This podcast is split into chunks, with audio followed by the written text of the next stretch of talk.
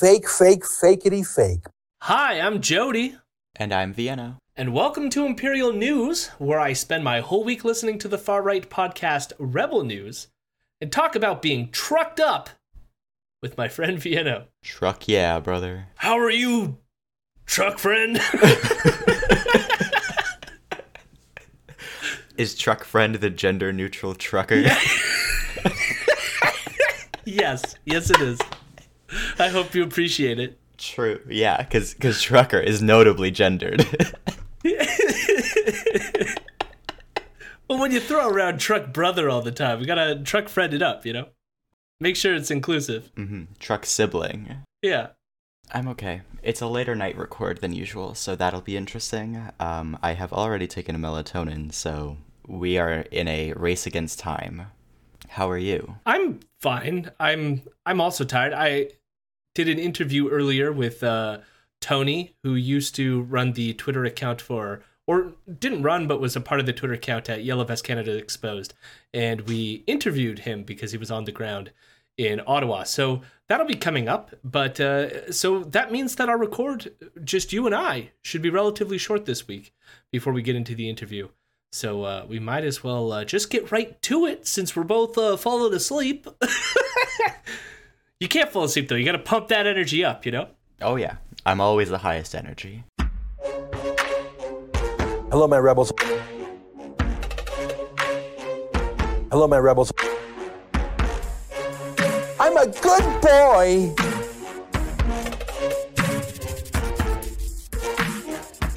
I'm a weirdo. So we are going to cover the week of January 24th to January 28th. I should highlight right up front uh, something that everyone probably already knows, which is that there was a truck convoy that happened.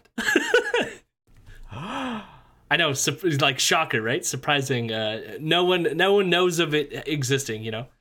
Now this, of course. Uh, What a trucking surprise. oh, there's gonna be too many truck puns tonight.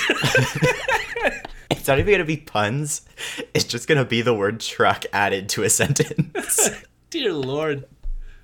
So, I mean, everyone probably already knows this by now, but uh, there was this truck convoy, and it started last weekend. Uh, so, the weekend of the 23rd, and it left Vancouver, I guess. Well, the idea was like, you know, of course, Canada, they wanted to meet in Ottawa, which is more off the center of uh, the country. And so, like, you had people coming from the East Coast and the West Coast and Quebec and all this fun stuff. But uh, the 23rd was supposed to be the initial like launching of the Vancouver branch of the uh, so-called truck convoy. And what they were protesting was a mandate put in place s- saying that uh, truckers need to needed to be vaccinated. And this actually was largely the response uh, of the Trudeau administration uh, reacting to the fact that this this was something that was also implemented by the Biden administration in terms of uh, having truckers be vaccinated as they cross the Canadian American border.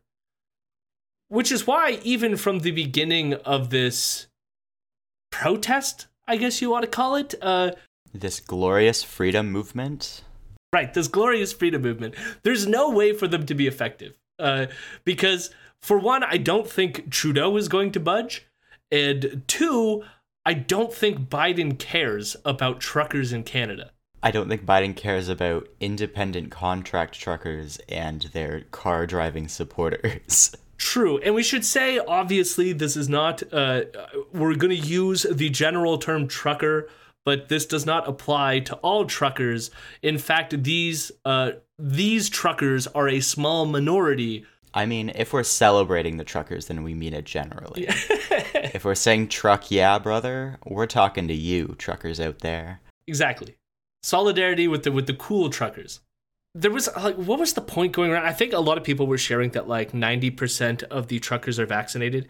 And that's true, but that doesn't give you necessarily a picture of how many of people who are truckers actually support the protest. But uh, Yeah. It definitely shows that at least 90% of them are vaccinated. So those affected by this mandate are 10% of truckers. And even then, some of them might be getting vaccinated now that this is passed. But then the any shortfall that occurs I I saw that they're already uh, trying to to hire more truckers in in terms of fixing the supposed supply chain collapse that is going to come from this uh, ten percent of truckers that are supposedly going to lose their jobs. So largely, this is all a nothing burger that has been turned into a right wing propagandistic tool to fundraise off of Woohoo. which is where Ezra comes in. So, you know, there's a big grifting opportunity, there's a huge truck convoy, and of course, that means that Rebel News has to get involved. So, this entire week of Rebel content is solely dedicated to the truck convoy. So that means guests. The only out of out of house guest, which is not even really an out of house guest, is Andrew Lawton who used to be a Rebel News employee but is now uh, works for True North, but uh, uh, gets basically interviewed by Rebel uh, once uh, a week usually. So all the rest of the people interviewed are just crew members who are doing something with the convoy, and every opening piece by Ezra is a piece about the convoy. So this week should go by relatively quick because there's only so much that you could say about a truck convoy and we're we're pretty much going to cover all of it. So we begin January 24th, and Ezra's main complaint right off the get go is that on Monday, the media is trying to claim that the convoy is an extension of the Wexit movement. Now, I don't know that the media writ large was saying this, but the only thing that Ezra cites is a single tweet by Gerald Butts who is Trudeau's friend. I don't even think he's involved in the Liberal government anymore. And Gerald Butts, in a tweet, referred to both Pat King and Tamara Lich, who are both uh, high up there organizers of this movement. Both of them have been associated with Wexit. So we've talked about Pat Yeah. King on the show as being like a Wexiter. And Tamara Lich is not familiar maybe to just the people who solely listen to our podcast. We've never talked about her, but she's a member of the Maverick Party of Alberta. So Yes. She's the secretary of the Maverick Party. right, I believe she ran as a candidate too, so Yeah. But like also in the Maverick is the federal party. So I don't think it's just the like Alberta cuz the Alberta it's the Western Independence Party. And apparently like Pat King has gone so far out the deep end that like the mainstream so to speak Wexiter people have like distanced themselves from him, which is hilarious. Like how far down that rabbit hole do you have to be for the Wexiteers to distance themselves from you? Well, it's not only the the Wexit the Wexiters, but like Ezra has distanced himself from Pat King. So, so Pat King was like the only COVID person that Ezra has like done a debunk piece on. I, I believe we talked about it on the podcast. Basically, Pat King like got the judge to say something in a court case that was just like we need more information or something like this, and Pat King took it as like this means that COVID's not real, and a judge said so. Oh yes, I remember that. So so even Ezra has like criticized Pat King. But like Pat King also has like engaged in Holocaust denial, uh, engaged in white genocide theory. Like he's all around just a shitty human being. Yeah. And you could tell here, so even so people know there was a GoFundMe.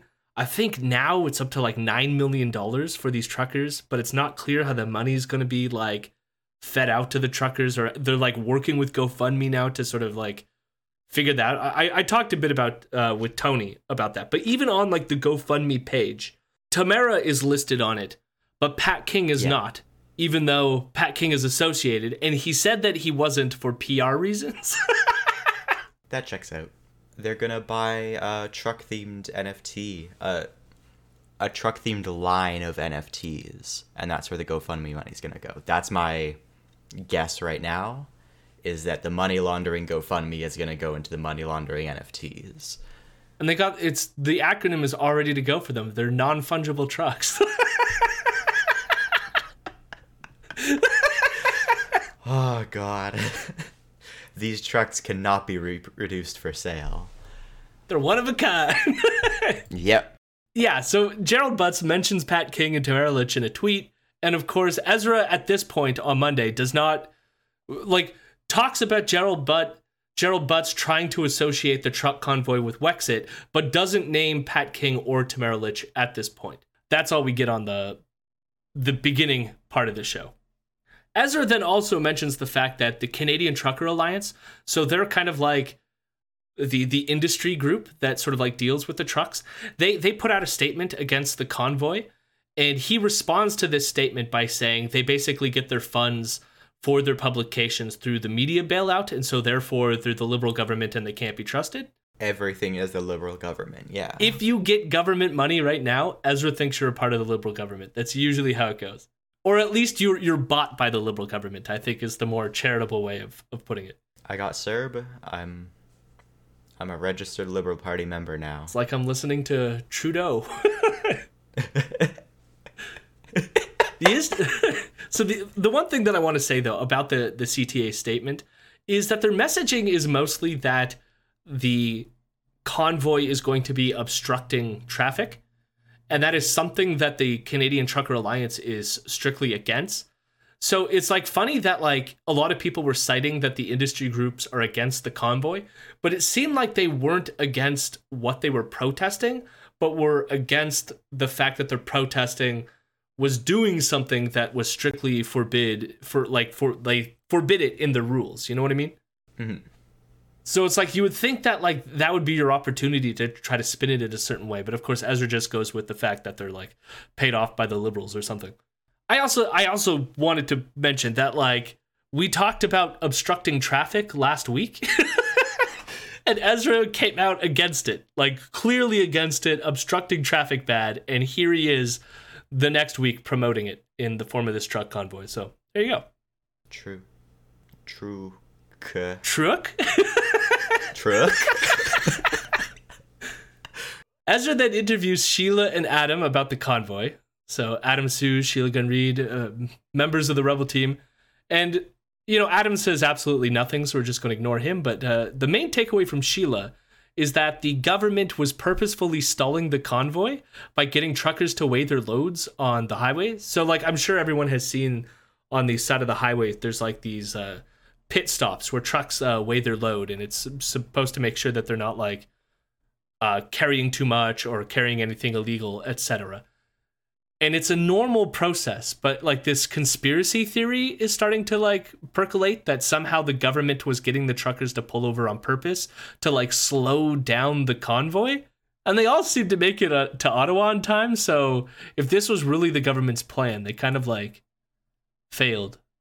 They could have just done one checkpoint on the Trans Canada Highway, literally anything, anywhere along the line, and stopped it there if they felt like they were, if they wanted to stop it. Like, Nope, they uh they got them to weigh their loads, and that is that was the sign the government was from the get go trying to sabotage their mission. God. Sheila also admits that most truckers don't own their rigs, and so this was her excuse for why there didn't seem to be a lot of trucks in the convoy. And so she's like, rather than take the rigs, uh, truckers were just taking their pickup trucks because they at least owned them. Uh, and the fact that they were driving pickup trucks as well meant that they were working class. True. Yeah. Trucks are pretty damn expensive. Like, n- not Yeah, to say working yeah. class people can't own trucks, and to be able to take you know a week off work to drive all the way across the country to stay in Ottawa indefinitely until they overturn a mandate they can't possibly overturn. I, it's not likely that these people are working class, in my opinion. I'm just looking up the price of a Ford F450. oh fuck! I'm on the American website. It's not letting me. You can get them as a working class person. Like my dad owns a truck, but he also uh, uses it for work purposes. It's not a, a a fancy joyriding truck that he takes halfway across the country. Yeah, honestly, they're not as expensive as I thought they'd be. Expensiver ones like the F450 are like ninety thousand maybe, if you're getting a lot of bells and whistles attached. But also like yeah, and but that's what I meant like by my earlier comments too about like independent contractor types, because it's like, you know, these are the type types who like you know you could haul you could hire to like haul away a like flat full of garbage or whatever and like you know yes they're technically truckers and perhaps on occasion they might cross the border but like for the most part they're just people who they're just small business people to put it simply like Yeah. They're just the types that are like, oh wow, I need to be able to do what I want at all times because I'm a small business person. Well, Ezra does not perceive them as small business people. Ezra sees them No. as like super independent minded people who uh you know they're wise in their isolation. All that trucking gives them time to think. You know, it, it's true. I've talked about how being a long haul trucker, in some ways, it's as reclusive as being a lighthouse keeper when you think about Yeah. it. But it's not just that. Uh, I think there's a tradition of truckers to listen to talk radio, maybe call in, to banter on the CBs. And I find that people who are by themselves in the truck or in a farm equipment, they think about things. They maybe Oh, yeah. listen to the radio more than most folks listen to talk radio. They have opinions Mm-hmm. about things. And I think that they're going to be more independent minded and probably better informed than just some, you know, uh, desk bureaucrat who's part of a union that immediately surrendered and well i just got to do it. So i think it's wonderful that these truckers as orwell said in 1984 if there is any hope it's the proles. That was his nickname for the proletariat. Not the fancy people in toronto who couldn't wait to tweet a picture of how many masks they wore uh, you know Yeah. to keep up with the joneses if there's any hope it's with the proles what is with his, his comment about the desk bureaucrat who like succumbed to the union or something? My my real question was what was that brief aside about farm equipment operators or something? I don't know. No. yeah. There, you know, it's that long isolation on the road. You're just, you got nothing but talk radio. Of course, every single trucker listens to talk radio. None of them listens to like music. They're just smart, independent thinkers. You know. Yeah, they call into fuck what that what's that dude who died's name? With the dude from talk 1984. oh, Rush Limbaugh. No. yeah. You know, they call into Rush and they they give it they have a little chat with him and then uh, they're they're so independent minded, you know, listening to the most popular radio shows that exist. and then regurgitating their talking points. Yeah. And they're so independent that they all do the same thing. I am impressed though that like Ezra knew that Winston Smith from 1984 was a trucker. It's not a it's not a well known fact, you know. That's how that's how he knew so much about Oceania. he trucked over there from Britain. oh my god. So that's the end of the main show. And during uh during the mailbag segment, someone writes in saying uh, they're happy the truck convoy is actually being covered in the media. And Ezra reflects that uh, this is neutral coverage right now, but that it's only a matter of time before they start to smear all the truckers as racists. And then he also claims that uh, that would be the wrong thing to do because one of the main organizers is a young Métis woman. An unnamed young Métis woman? As of yet, out of at this point in the show timeline, as yet unnamed, but we know her as Tamara Lich. She is Oh. apparently a young Métis woman. Didn't you know, Vienna? I did not. Now, I, I don't care to test that knowledge, but she claims she's Métis, and we will just accept that. It's it's Yeah, sure. more of the fact of him using it as like this convoy can't be racist because Métis present. That is actually kind of gross. Yeah. Another writer in the mailbag se- segment uh, basically calls for a general strike. Like they didn't say general strike, but the way they wrote, they were basically calling for one. And Ezra responds kind of neutral to the idea, but then he he mentions the rail blockades that occurred back when uh, people were protesting through Wet'suwet'en, RCMP invasion on Wet'suwet'en land. One of the earlier times that happened, I guess, to, to clarify. Yeah. And Quasi mentions how successful they were actually, in that they actually did disrupt uh, supply lines by blocking the railroads. But then he insists that Canadians won't go for something uh, too disruptive. I want to say now, though, and and I know Ezra has a team there. There's a place in Alberta that we're likely going to talk about next week. Coutts, Alberta. I can't remember the exact name, but they're currently blocking the border from America to Canada and no trucks can get across.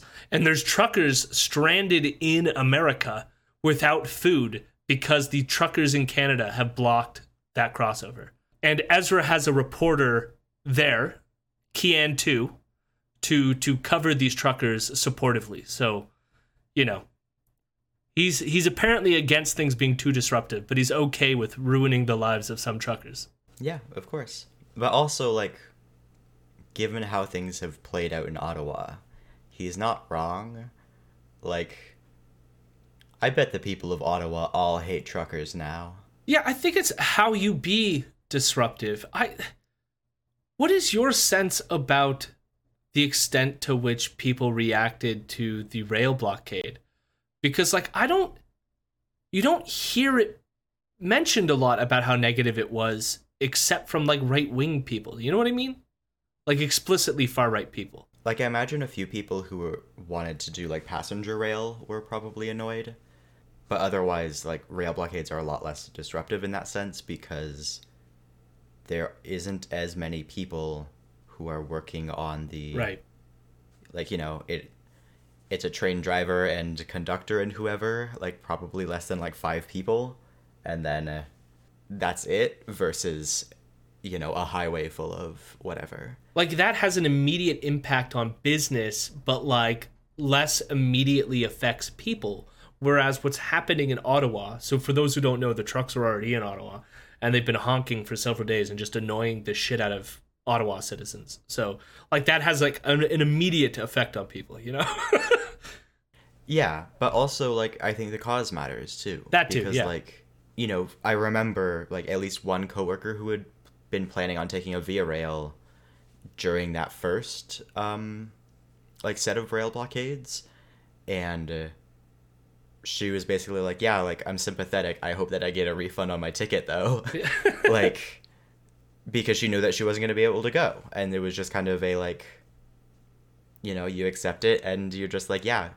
maybe the government shouldn't be dickheads and then uh, we wouldn't be in this situation versus like this where it's like these people have made themselves out to be as shitty as possible to everybody that even like might be loosely sympathetic to them So now that was the first day. So we're on to January 25th.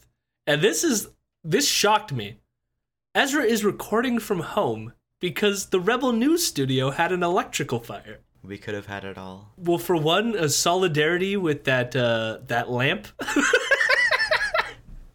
Apparently, it was one of their overhanging lights that like wasn't wired correctly or whatever, and uh, filled their office with uh, soot and smoke as it like caught fire. liberal sabotage It also makes me think of just like, is there building up to code? like, I don't know too many places where like lights just randomly catch fire like this. And given their quasi Ayn Randian, uh, you know, outlooks, libertarian deregulation philosophies, maybe we need a, a member of the government to make sure their building's up to code. You know? I mean, my assumption would be more that like they just uh, they ordered whatever was cheapest on Amazon, but you know still like serve the purpose or whatever, and it's Amazon, so you're ordering something from a company that in three weeks will not exist anymore, so there won't be any sort of like. You know, it's not like you can reach out and be like, "Hey, company, you really fucked up these wire wires," because that company's not gonna be there anymore they already know. They knew. They knew what they were doing. They got the money. They're gone. Like, so you know, deregulation, but on a larger scale than Rebel. You know, did they hire a contractor under the table? Did they? I'm just saying, you know, if if your building's randomly catching fire, that I think that's worth, uh, you know, some sort of regulatory body taking a look. It's an office building. There's workers there. You know, this is a a health and safety violation. You know, or not a violation, but a health and safety concern. We should demand that the building be condemned. You're right. Only because I care so much about David Menzies' well-being. all right, this. Listen, he's not back yet. It's fine. He's safe. For those who don't know, David Menzies, we're on David Menzies' watch because he was assaulted by the RCMP and we haven't heard of him since. So Yeah, and that was like more than a month ago now. Like, It was before Christmas, wasn't it? Or it was like yeah. Yeah. or it was between Christmas and New Year's, I think. Either way, uh, it's been a while. So now back to uh, now that we're over the fact that Rebel News' studio caught fire, Ezra is angry that the media won't cover that Tamara is a young Métis woman, and he says if she was protesting something approved, her indigeneity would be highlighted. But since it's the trucker convoy, they're ignoring it. Whatever. Whatever. Like, fuck off. Ezra then speculates that the government is purposefully doing the truck mandate to ruin the supply chain and increase inflation, though he doesn't explain why. And like the only thing I can think of is it has something to do with their weird conspiracy theory about the Great Reset, about how like this is Klaus Schwab trying to create inflation so he can make you own nothing or uh, own nothing and be happy about it. something like that. Sure. Yeah. But that like but in like our worldview, where we don't believe in something called the Great Reset, or at least not in the way that they do, wh- why would the government want to disrupt the supply chains and create inflation right now? Um, they want they want hyperinflation like Weimar Germany. Um, just because um, then like when everybody's getting paid with wheelbarrows full of money, it'll be plastic money, and that comes from the oil fields. So, really, it's to help the Albertan economy in the long run by continuing to sell oil. You you are a way better conspiracy theorist than I will ever be. I cannot I cannot wrap my head around these things. I didn't have anything about until like the wheelbarrow thing. oh my god. I was thinking maybe the gay agenda because all of the money's colorful, but like We we need you know our money is colorful, but it needs to be more colorful. Personally, spice it up. You know, we're gonna if we're gonna have to be under the uh, the control of it, the least it can do is be pretty. you remember that conspiracy theory that like if you scratch the maple leaf on the plastic bills, it would smell like maple. When they like first came out, that was a thing. Yes, I do. Yeah, they should have made that real. I really wish they had. they'd Scratch and that sniff money, dear lord. Yeah, That is you know what it's like every time it passes through the bank, the bank has to like spray some more maple stuff on it. it would be funny too if like they did that and that ended up having like COVID casualties as people were still sniffing their money during a global pandemic. You can give it a fresh bill out of the till. You take your mask down, give it a whiff to make sure it's genuine. Oh dear lord. All right, so Ezra moves on to discuss uh I guess like he wants to cover people who are like supportive of what's happening. And he ends up on the story of this police officer named Erin Howard. And this is actually someone that we've come into contact before, I think on stream, but this is the first time I think we're talking about her on the podcast. So I'm going to play the clip and then we will talk about her afterwards. Now, obviously, she's being investigated and she will surely be suspended or fired. And I have to say on this one, I'm torn because I do not think police should be political. Even if, as in this case, I happen to agree with the politics. We don't want people who are wearing the armor or the uniform of the state, who have a monopoly on violence, saying which side of any political debate they're on. They have to be nonpartisan. They have to uphold the law no matter who wins the political debate. You don't want to be arrested by a liberal cop or a conservative cop. You just want to be arrested by a cop who's following the law, not a party platform. She's going to be investigated and she'll probably be thrown away.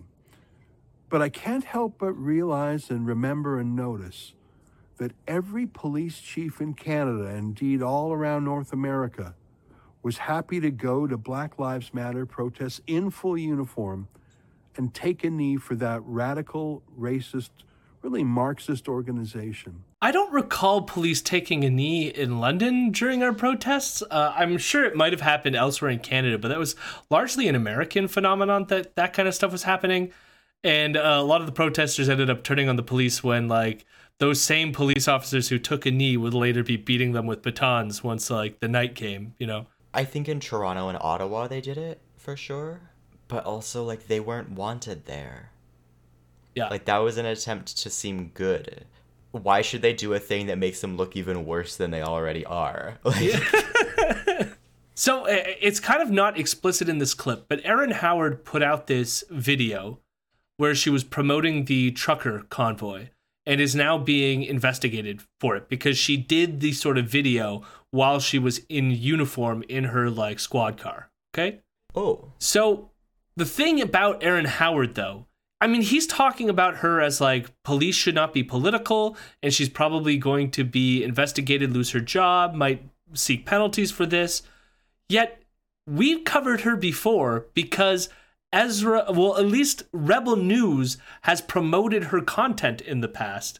Specifically, when she spoke at uh, Nathan Phillips Square in Toronto at a COVID, uh, anti COVID lockdown uh, event where she was in favor of the protest there. Now, she wasn't wearing her uniform there, but she was standing next to someone flying an InfoWars flag. oh yes, I do remember. So it's weird for Ezra to have promoted her before to now turn on her once she's done a, I guess, more egregious thing. Even though you could find the video on our YouTube channel, like I was pretty critical of the fact that a police officer would even stand up there and give quasi support for a, a anti-COVID lockdown movement in the middle of a global pandemic whether she was in uniform or not. And while she's standing next, it was it was an Infowars flag, and then next to that was a dude with a giant Jesus on a cross. True.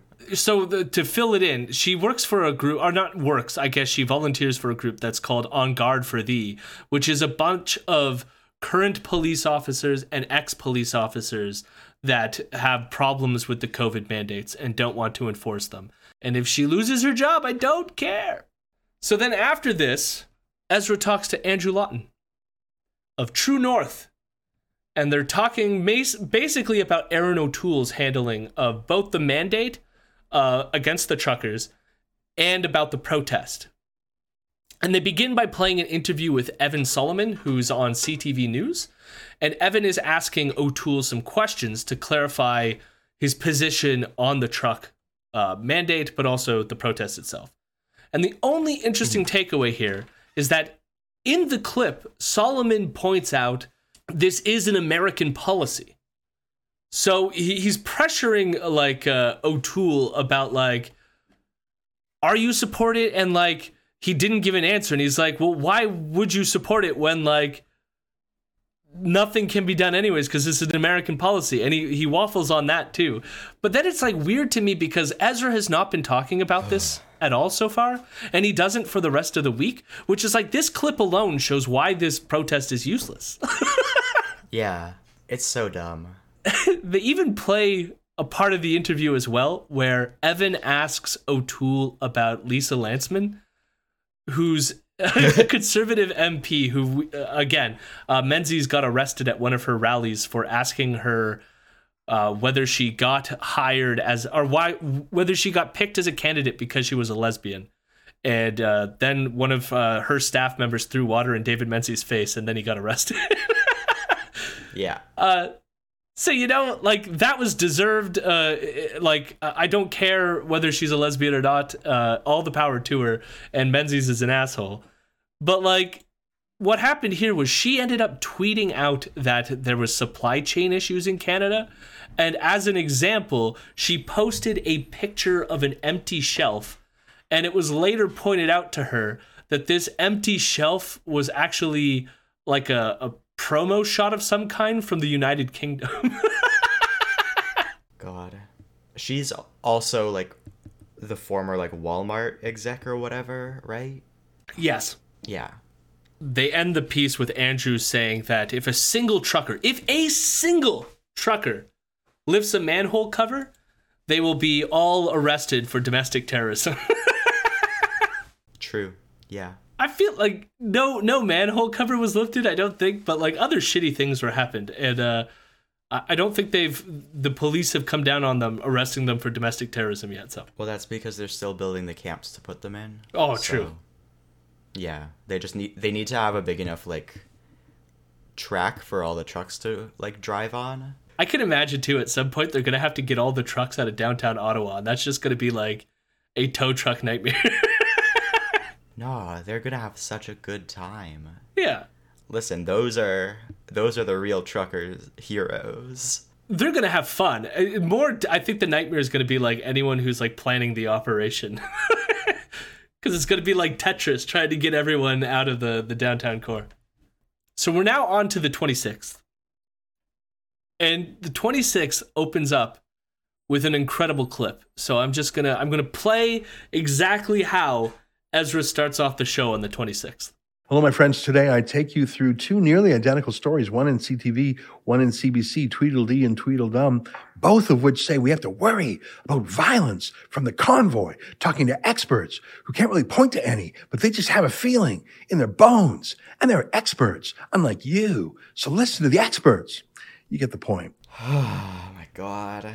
So you can see the narrative building, right? Like it first was like Yeah. they're gonna call us racist, they're gonna do this, and and now again it's like now they're saying we're gonna be violent and we're gonna destroy things, and they say they have evidence. But I'll tell you what, Ezra never gets to any of the evidence that any of these activists have brought up to this point that showed that, you know, a lot of the groups that were uh, associating with the movement were saying some pretty uh, yikesy things. And so Ezra doesn't address any of that. It's just to be like, oh, they're lying. They're just, they're not telling the truth, and, none of it's real. Every single one of these truckers is peaceful.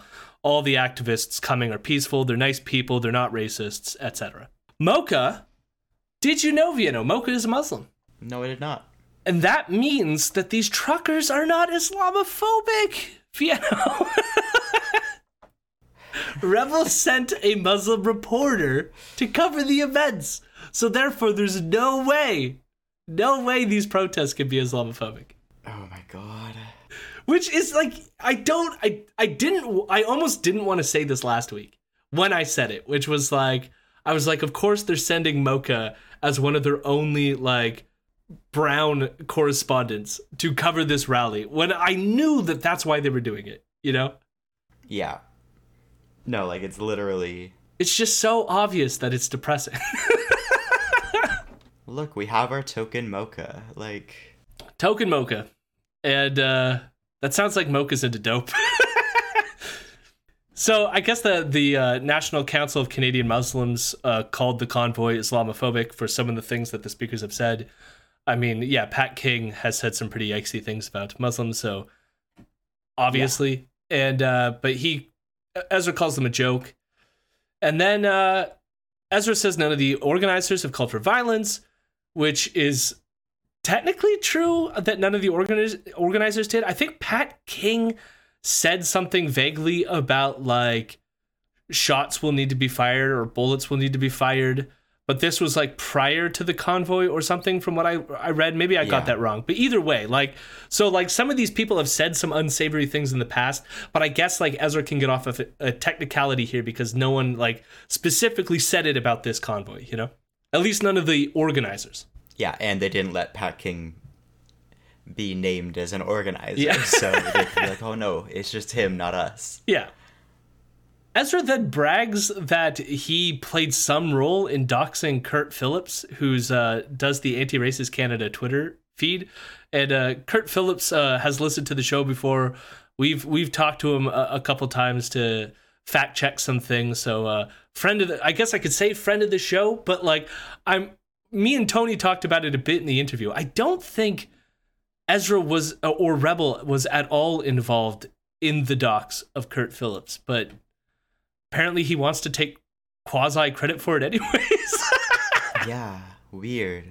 and he's doing this all to say that somehow all these people are connected again to the liberal government because they've all taken money from like so Kurt Phillips now works for anti-hate and anti-hate got a grant from the government so therefore the liberal government controls them. That's exactly how it works.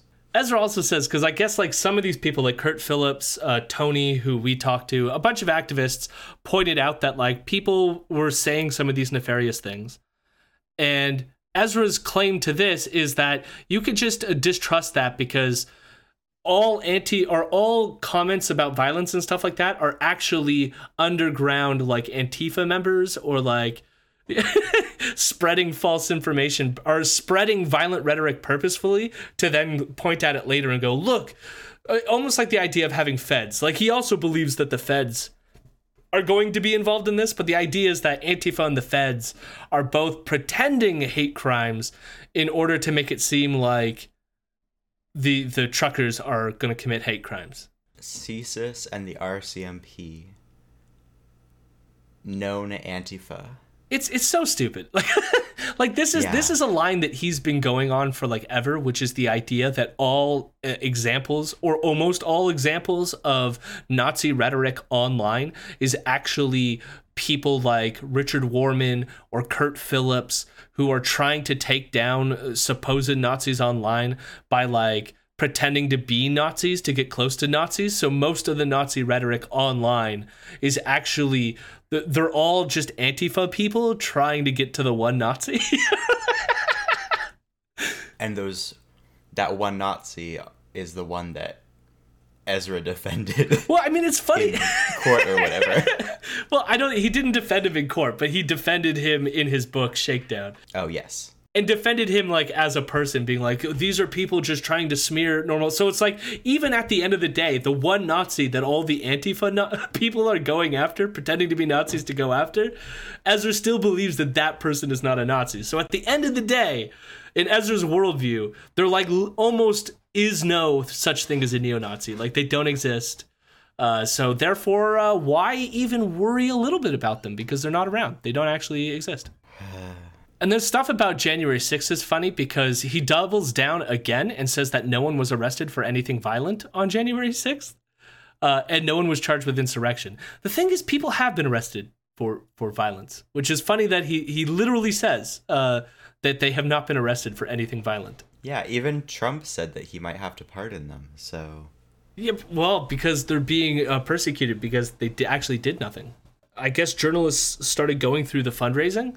So the the nine million dollars now on the GoFundMe, and finding that there was like these chunks of donation that was given to the fundraiser. So there was like some people were donating like thirty thousand dollars, like in large chunks, and mm-hmm. like that obviously raises some flags that like who just has $30,000 laying around that they can just give to a GoFundMe, especially a GoFundMe that's quasi attached to a political party, the Maverick Party, considering that Tamara Lich's name's on the fucking GoFundMe. So it's like that looks like, you know, those are political contributions, but are they? Like so questions are being raised, you know? yeah. And Ezra's only response to this is that this is why Rebel does not disclose their funders because then people would go through their funding uh, support and all the people who fund them will be smeared and harassed. So that's why they have to be so secret about it. Oh my god. In line with the Mocha stuff, so Mocha uh, comes on for the interview at the end of the segment, and Ezra just flat out asks him if uh, the truckers are Islamophobic.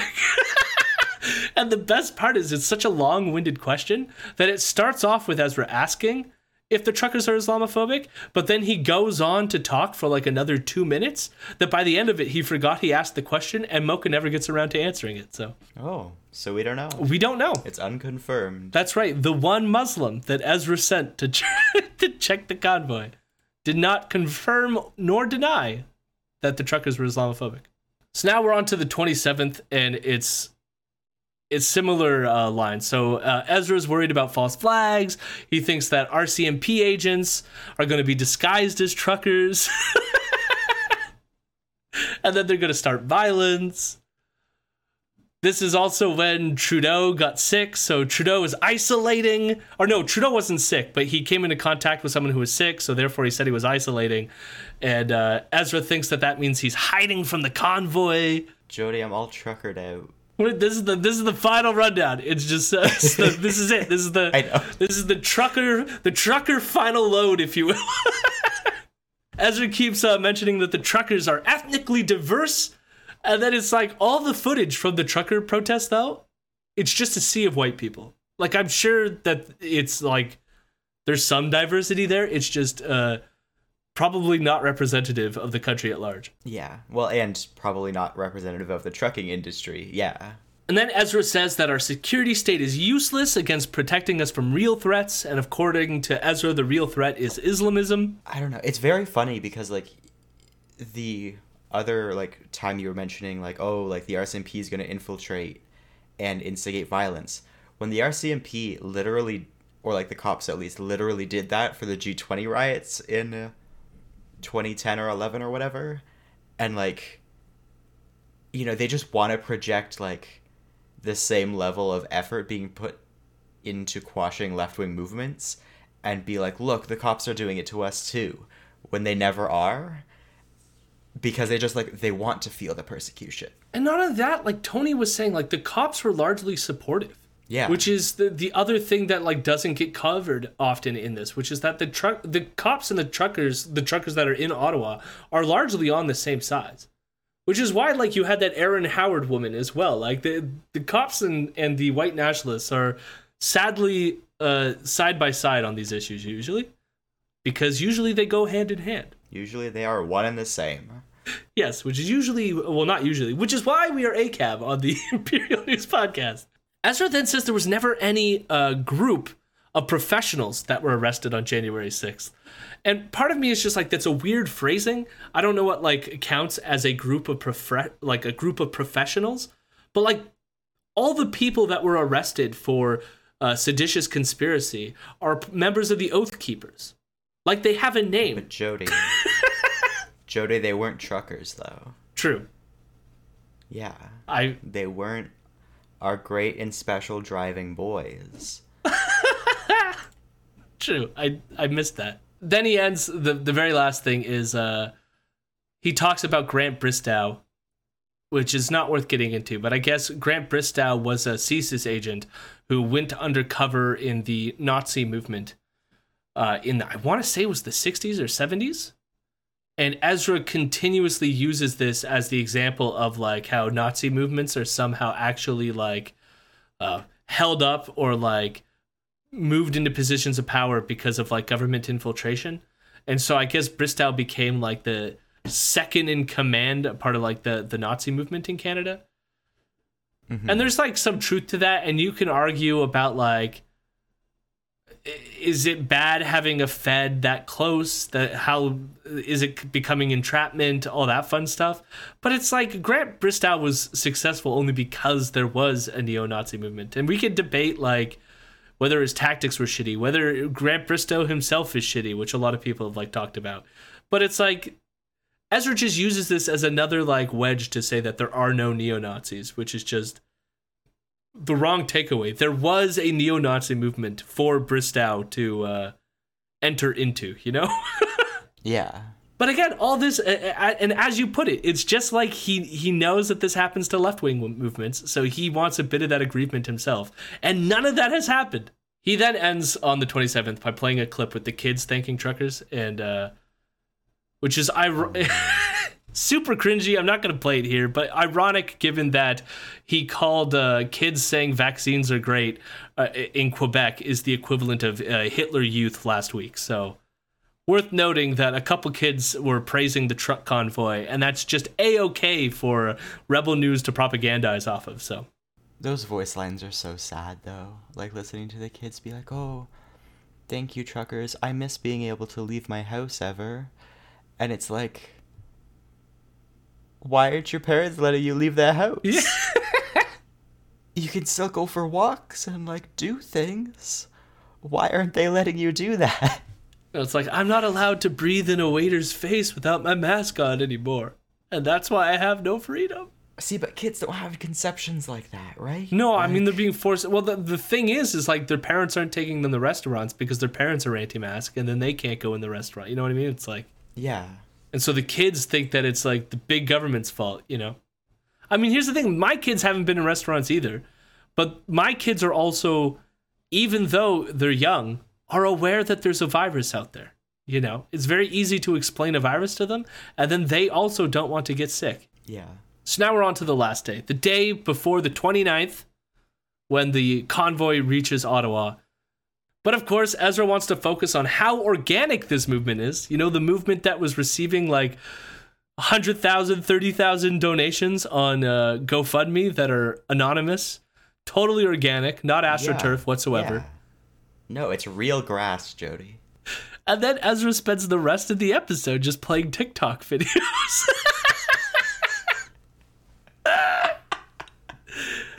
and the reason is because he's like, you know, TikTok, that's where all the normal young people are. Those normal young people that have not been like corrupted by media. And so he plays a couple of TikToks where people are like, yay, truckers. And somehow that's uh evidence that it's it's organic. It's not grassroots. Look at look at the look at my anecdotes, Vienna. Look at my anecdotes. Look at the people on Trick Truck. Praising the truckers. We love trucks. Free those trucks. he literally ends the show with a clip of Tamara Lich crying. Okay, and this is done to show that see they can't be violent. also, did, did did I mention that she's also Métis?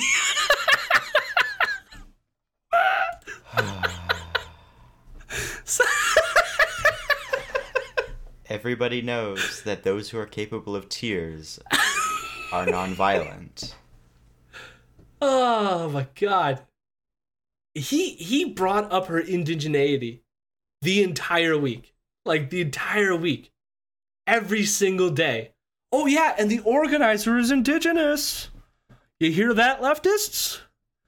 You can't be against the trucker convoy if uh, an indigenous person is involved in it.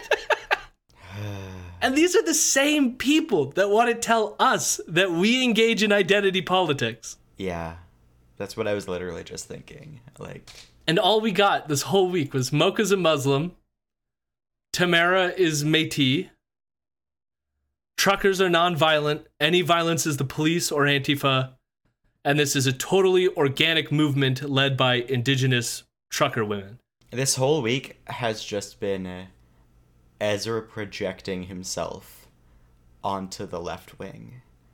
Like, or maybe the opposite. I'm not sure how to quite phrase it, but like, it's been Ezra being like, see lefties, or like, you know, see they're doing it to us too, type of things, when they're not. Like, none of it has ever been like accurate or yeah, just idiocy. And on that note, we will transition.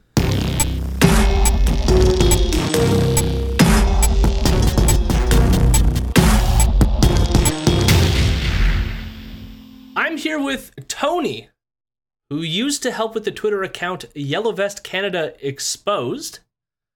And Tony happened to be on the ground during the the what what do we call it? Truck bellion, truck apocalypse. I call it the COVID convoy, but you know everybody's got their own name. well, that one has the nice addition of some alliteration. So we'll we'll go with COVID convoy. and the first thing that I have to ask you, since you you were on the ground, how did how did your ears feel? They were ringing afterwards, that's for sure. Listening to horns honking all day.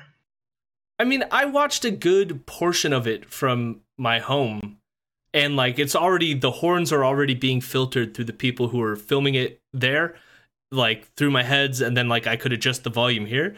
But it was a like a non-stop, just like stream of honking. Like it was kind of ridiculous. It was very ridiculous, actually. Um, just a bunch of people with absolutely no message, just honking horns. I, best way I can describe it. I guess the first thing that I, I, I well, a- after the ear part, uh, that I want to get to is just like how. So you showed up to this thing. I, I guess walk us through that. Like, did you arrive when it had already sort of begun, or what? Like, at what stage was the uh, COVID convoy when you, when you arrived? A bunch of them went uh, the day earlier, so they were up on Friday. Uh, I I went downtown on the Saturday. I got there, I want to say around 9 30, 10 o'clock. Didn't really get too involved with it until around 10 10 That's what, by the time I was walking down there, the streets were already pretty full. There were lots of people down. There. I guess like uh, the large it, it was hard to assess like crowd size, in part because there was like what was happening right out in front of uh, Parliament Hill, I guess you would call it, uh, where there was like the speeches and stuff like this, but also there was like the trucks in the street. But like, d- did you get a sense of like how roughly how many people were there, or like what was your sense of that? I'm not an expert on how to estimate crowd size. I would have guessed around 10,000. Um, I've seen, I think the police est- estimate was around 8,000. Uh, yeah, with, with the trucks all over the streets, it's pretty hard to get a, an accurate number. The crowd on the hill was was quite large, and then down on the street there was a lot. but they were they were around uh, around the surrounding streets, or sorry, the streets just south of Wellington. They were so they were all over the place. So it was very hard to get a good estimate on the numbers. Did did you happen to get close enough to the the stage to hear any of the the speeches that were happening? Like, you could barely hear them because of the horn honking. I'm, I'm not. I'm like like when I say they had no message, they had no message. It was all horns. Um, I I stood there for a little bit, but I said, "What's the point? I can't hear these people anyway." Um, there were a few people with bullhorns up on Parliament Hill, but again, you could barely make out what they were saying. Like it was, they just have nothing to say. That's all I could really boil it down to. They just they'd have nothing. Well, other than a lot of like truck yas, that was the one thing I was hearing a lot when uh, watching their live feeds. oh yeah, yeah. I I was bored within an hour. there's, no speeches to really enjoy. Um, you know, all horn honking and like every time they'd honk their horns, be like, like, is that really entertaining to you guys? in in that respect, did you happen to like bump into anyone? Like, I know there's like on Twitter people talking and stuff like this, but did you happen to like witness like people from Ottawa yelling at the convoys or like at least expressing uh, discontent with what was happening? I didn't personally see any of that. No. Um, when I, I know there was a lot of it afterwards. From what I uh, gather, I spoke with some people that uh, are in Ottawa. They say they're generally used to protests being around Parliament, so they just it's just kind of a normal thing. If it's not something you care about, you just avoid the area. The norm there, but now it's becoming so much more of a problem because they're just not leaving. That um, now people are starting to to show their displeasure with the uh, event. I mean, it's one thing to have a protest. I mean, I guess like I I feel like they've had concerts on like Parliament Hill and stuff like that too, or at least like large stages with like bands playing that can get quite loud. But like that's one thing. Having like four days of sustained honking is like slight the vibes are slightly different, you know? Just a little, yeah. And I mean, we're we're talking like we're trying to compare events with permits to this, which is just trying to anger people, and it's working. Yeah. you know, I, I pretty sure Ottawa is going to get pissed off with them at some point. Just uh, in terms of like the strategy on their end of what this can accomplish is so like silly in the end too. Like we're we're going to be talking about that. Uh, uh, we're we're taping the interview first before we actually record the episode, but like this is largely a result of like an American policy. So there's they all they're doing is pissing off the people of Ottawa. This really is not going to accomplish anything. Yeah, they didn't really uh, think this one through. So part of their strategy is to anger the people of Ottawa so badly that they're going to rise up with them and join them. And I'm 100% positive the exact opposite is going to happen. Nobody's going to join them against the government. They're, most of the people there are pretty, I think, are getting sick of them. More. Yeah, I almost envision that. Uh, like, I'm not encouraging this and I'm not promoting it, but like, I imagine that like they would like rebel and start like taking out the trucks. I'll encourage it. Yeah, people are going to start. I, I have a feeling people are going to start organizing against these truckers because they've clearly had it. I mean, I don't know if you saw some of the news from today where Um, some older women were just blocking a truck because they were so fed up. with them. Like just, just a random act out of you know frustration with them.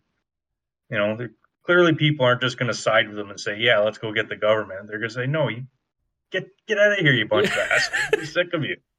Especially with all the news of you know the horrible, horrible things they're doing, all their terrible behavior. People aren't just going to join up with a bunch of people waving Confederate flags. Get real. Did you? So, uh, did you see beyond like you know the uh, there was the Confederate flags and like there was that one person carrying the uh, swastika that like everyone uh, was sharing on social media, and it only seemed like it was the one person who kept on flying that flag. But like, what was the? I guess did did you see a lot of people from like recognizable groups, or did they all kind of just blend in?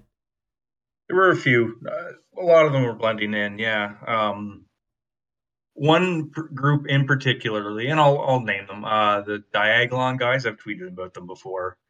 Uh, were very spooked. They, I think most of them stayed in their hotel room for the first day. They were so scared of what was going to happen um, because the, the media picked up on the, the one guy's uh, comment about hoping for January 6th. So they were they were totally spooked and stayed in their hotel the first day. So um, they haven't really been flying their flags. Um, but there were there were other noticeable far right groups there. Um, I saw a couple guys with uh, leather jackets with a, a neo-Nazi metal band on the back.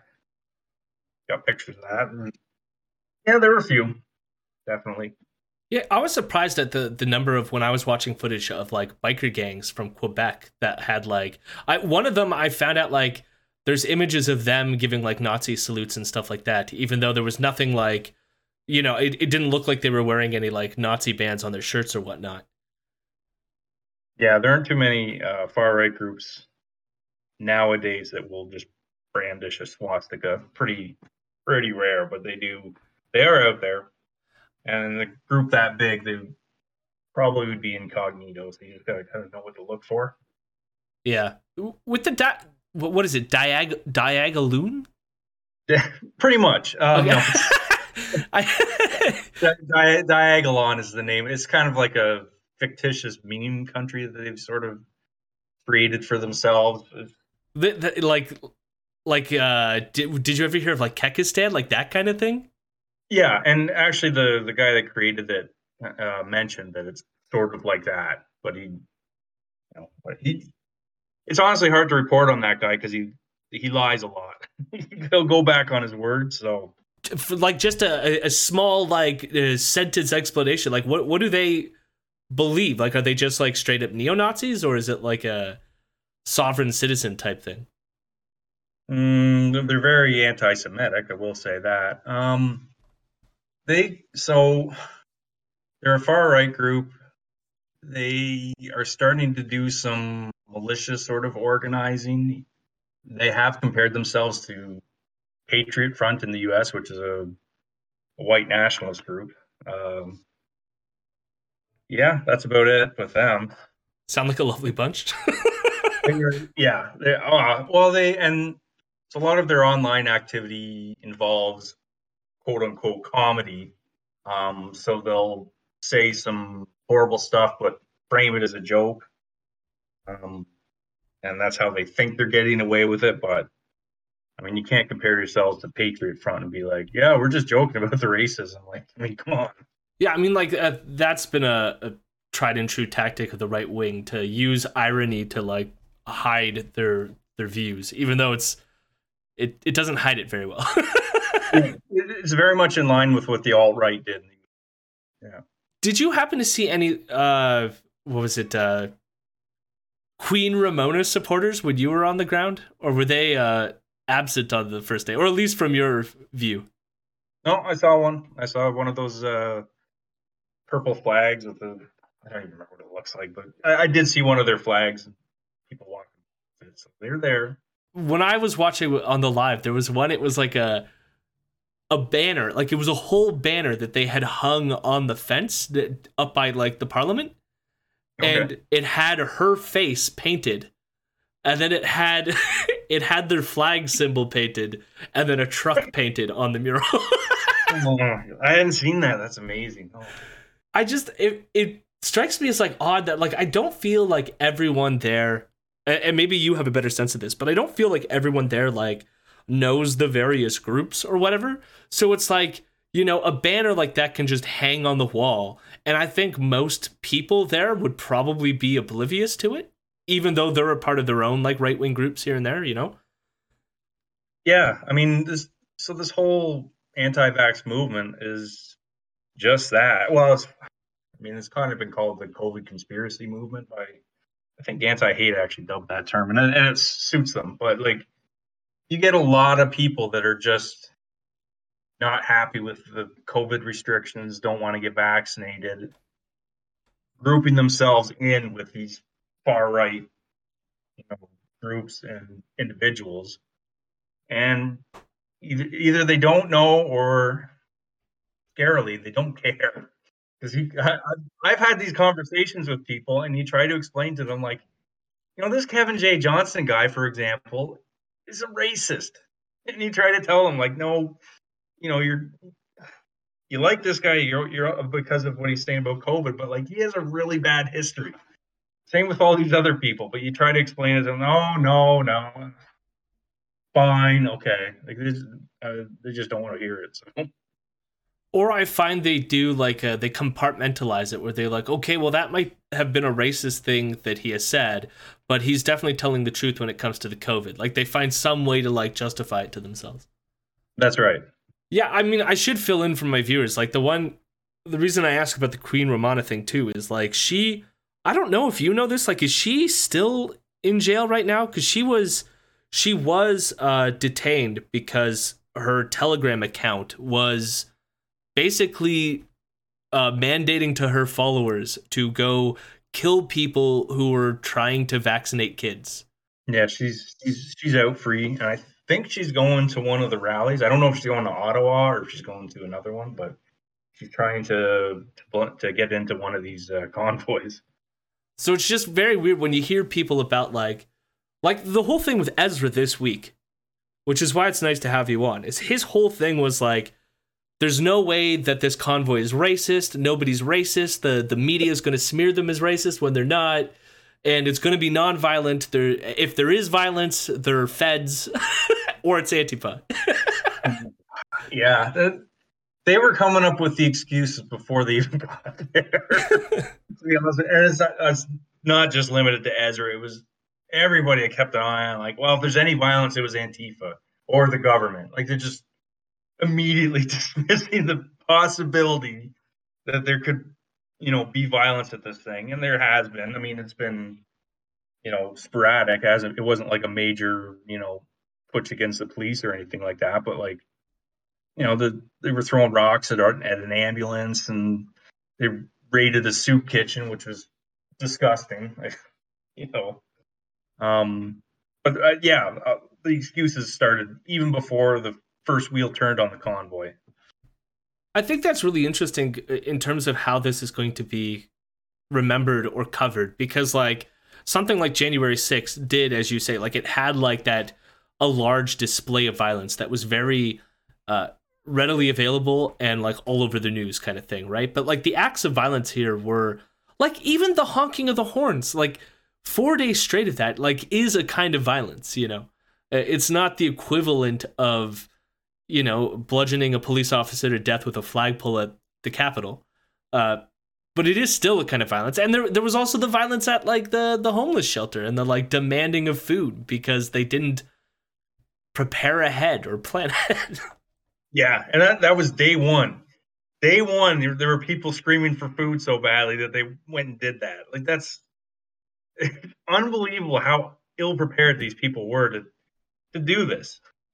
like this is not an undertaking you take lightly. You've got to plan ahead, and they clearly didn't. They thought. They, I I seriously, they a lot of them thought they were going to be welcomed in Ottawa with open arms by businesses and everything. But then they started, you know, demanding things their way. I'm going in no mask, screw you, and businesses are shutting down, saying, "Nope, we'll just close and open up when you're gone." It was like uh, America getting into Iraq, like they were going to be greeted as liberators. Bit of an oversight again. Yeah. I I have a few questions. Like I don't know how uh, I've I've seen like your tweets about the funds. Uh, I don't know if you've been following that beat. I know they got like what are they up to like nine nine million now or something like this. Yeah, I, I stopped following it around seven, but I think I've heard it's up to nine. Yeah. Like, are they actually? Do you know, or have seen anything that they're actually distributing it at all, or what? What is happening with it? As far as I know, GoFundMe released one million of it to the to the uh, organizers. Um, I think as far as fuel goes, I think GoFundMe maybe don't quote me on this, but I, I think GoFundMe's dealing directly with the, the fuel distributors and sending money to them so that they know what's going towards the fuel. Yeah. But, I mean, they're they're having a hell of a time get like from what I've you know been seeing online, getting fuel and food to people on the ground there because Ottawa is shut down even after like Ontario opened up uh, partially at least on Monday this week, and nothing's opening in downtown Ottawa just because they can't deal with these people. Yeah, I mean, like you could see the road closures even on Google Maps still. Yeah. I mean, even the the mall closed. They're like, we'll, we'll just stay closed. Forget it. Like, you're not worth dealing with. It's not like that. Like, how do you get your workers to come downtown when all the road, like, you know what I mean? Like, trans public Yeah. transport can't get down there. Like, No. the other part of this that I want to ask you about. So, like, there was the whole funds thing, and I know Pat King is a figure that we've talked about on the show before. And surprisingly enough, Ezra mentioned him this week without naming him because uh, I guess recently they even called out Pat King for like some other thing where he was di- uh, he was claiming that he won some court case that like made proved that COVID wasn't real or something. but apparently, I guess so. He's working with to or well, he was working with this person named Tamara Lich, who, like, I guess people are saying she's missing in action. Like, did, have you followed up on that at all? Because I think I got that from your tweets of uh, Pat King talking about Tamara Lich not being around. But I'm like, I don't like, where is she? What like, what's happening? Do you know? Nobody knows. Um, she she's been very quiet on social media. Nobody's heard from her in a couple. Days. Apparently, she's going to be going live. I think tonight or today at some point. But she's been pretty. She's been really quiet lately. I maybe just letting Pat deal with it. Or, it's very weird because that's the uh Ezra's whole big play is like the other part of it not being a racist convoy is the fact that it had this young Métis woman who was uh, leading the convoy, and Yeah. and now she's uh, nowhere to be found. don't know what to tell you. I don't know where she is. I, I will say uh, the numbers dwindled. I guess like I don't know if you could attest to this. Like I think Saturday was the biggest day. Sunday was still like decently sized, but like Monday it was a steep drop off. Like the trucks were still there, but like it didn't look like there was that many people there at all. And then today it's even worse. That's what I've seen from, especially the the pictures from Parliament Hill. I mean, there's just nobody there now. I mean, you can't. That's people. Most of these people probably have jobs that they have to go to. Um, not not so much the. I don't know what who the truckers are there, but um, probably the majority of the supporters that were there on Saturday and and again on Sunday. They have lives to go back to. They can't just stay in Ottawa indefinitely, right? Um, so that yeah, that's definitely drained their numbers. Um, and it's gonna be it's gonna be harder and harder for them to keep their support network because like getting food and fuel in and out is getting really cumbersome for them. If they knew how to utilize that mil- like the 9 million bucks appropriately and to like actually organize something, I mean I, I can imagine like leftist organizations making a better go of it, except they would be squashed long before it got to this point, anyways. Yeah, exactly. I I shouldn't say I'm shocked. I, I they they went in there with no permits or anything, with the intention of blocking those streets. Police aren't ticketing them, nothing. Like I, I shouldn't be shocked at this point. It's not like I've been at this for three years. I'm like they, they won't do it. They really did think, you know, with no permits and all, like all these streets being blocked, they're going to be ticketing these people like crazy, but they're not doing it. Imagine if it were, yeah, like you said, if it were a leftist organized, you know, event, it'd be squashed. I wouldn't like to see the cops just come in there and like crack heads as you know, as much as like maybe like uh uh deep down inside that might be satisfying. I realize like, you know, I, I don't want to see that uh because I, I don't want it to see it happen to any protest. You know what I mean? But it's the fact Yeah. of like you do contrast that with how they uh, deal with left wing protests. Like I even watching on Saturday night and Sunday night, like the truckers just having barbecues on the street, and I was like, if leftists ever did that, like they would just be sp- like tear gassing and beating with clubs, just like no barbecues. I mean, even even in contrast to the the first the first United We Roll, which I was on the ground for as well, um, they had permits for that. Uh, it was a lot smaller, but they they also didn't overstay their welcome. They were there for a day. I think they may have gone back the next day for a bit for a stop on Parliament Hill, and then they were gone. Like, you know, no big deal. But this is this is completely different. I mean, it's not even remotely the same thing. Um, some of the people are the same, others are not. Their main organizer wanted nothing to do with it. But point being, they they they got a permit and stayed out in front of Parliament, and it was no big deal. This, I, the police are doing nothing. Not, they're just not doing anything. Did you see a police presence when you were down there? Yeah, they're there. Uh, they walked through the crowd a few times, but they're largely letting everything go. You know. So what do you what do you think is gonna happen now that it's it's been four days now? What uh vibe check? What's uh yeah, they're not changing the government's mind. I can tell you that. Nobody's listening to. I mean, you only listen to horns honking for so long. You're like, well, these these people have no message.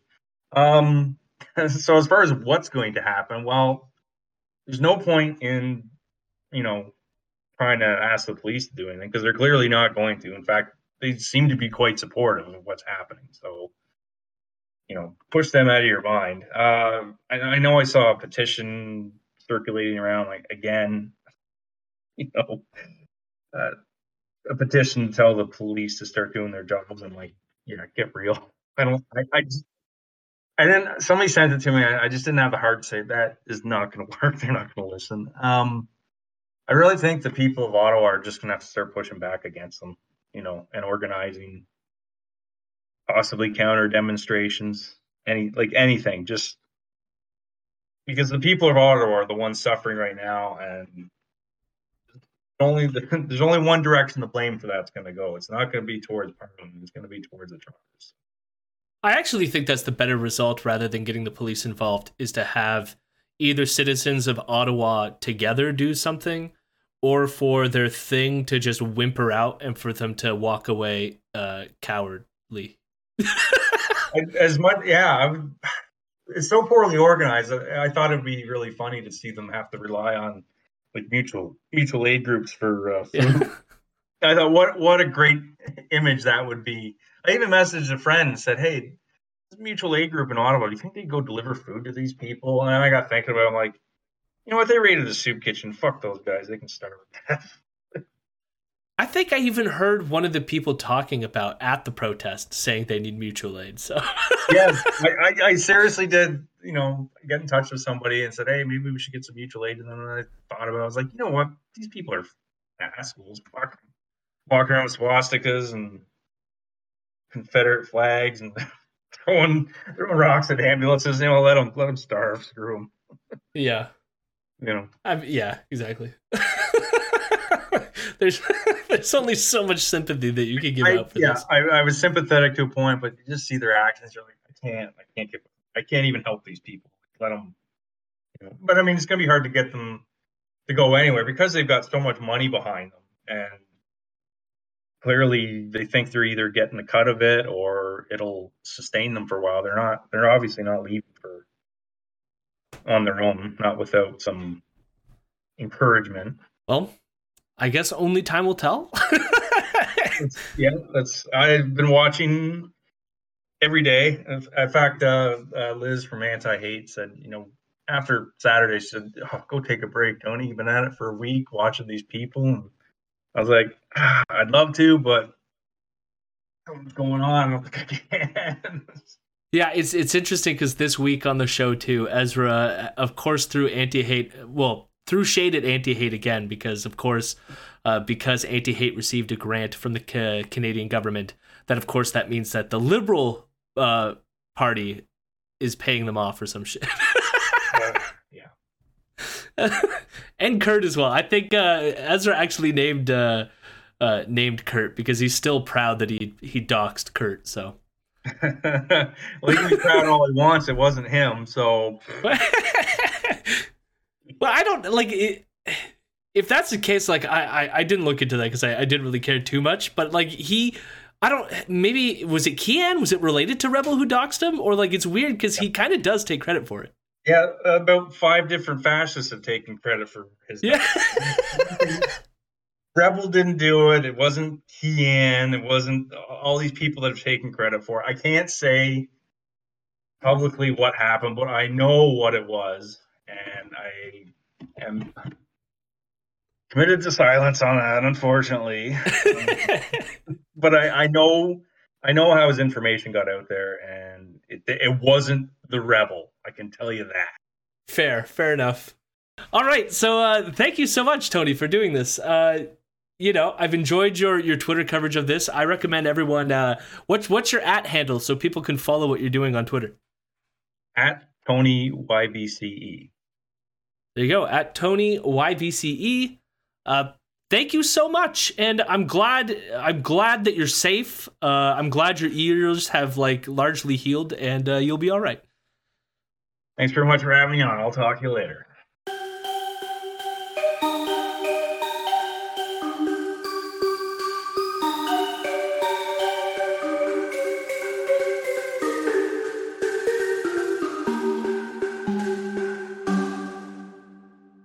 Amnesty International came out with an interesting report.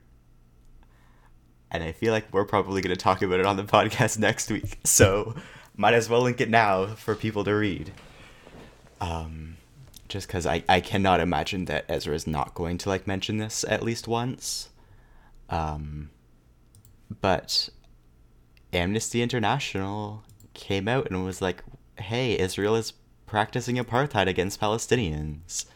Um, and I guess they've already partially walked it back because, of course, they have. They're a sad little liberal NGO.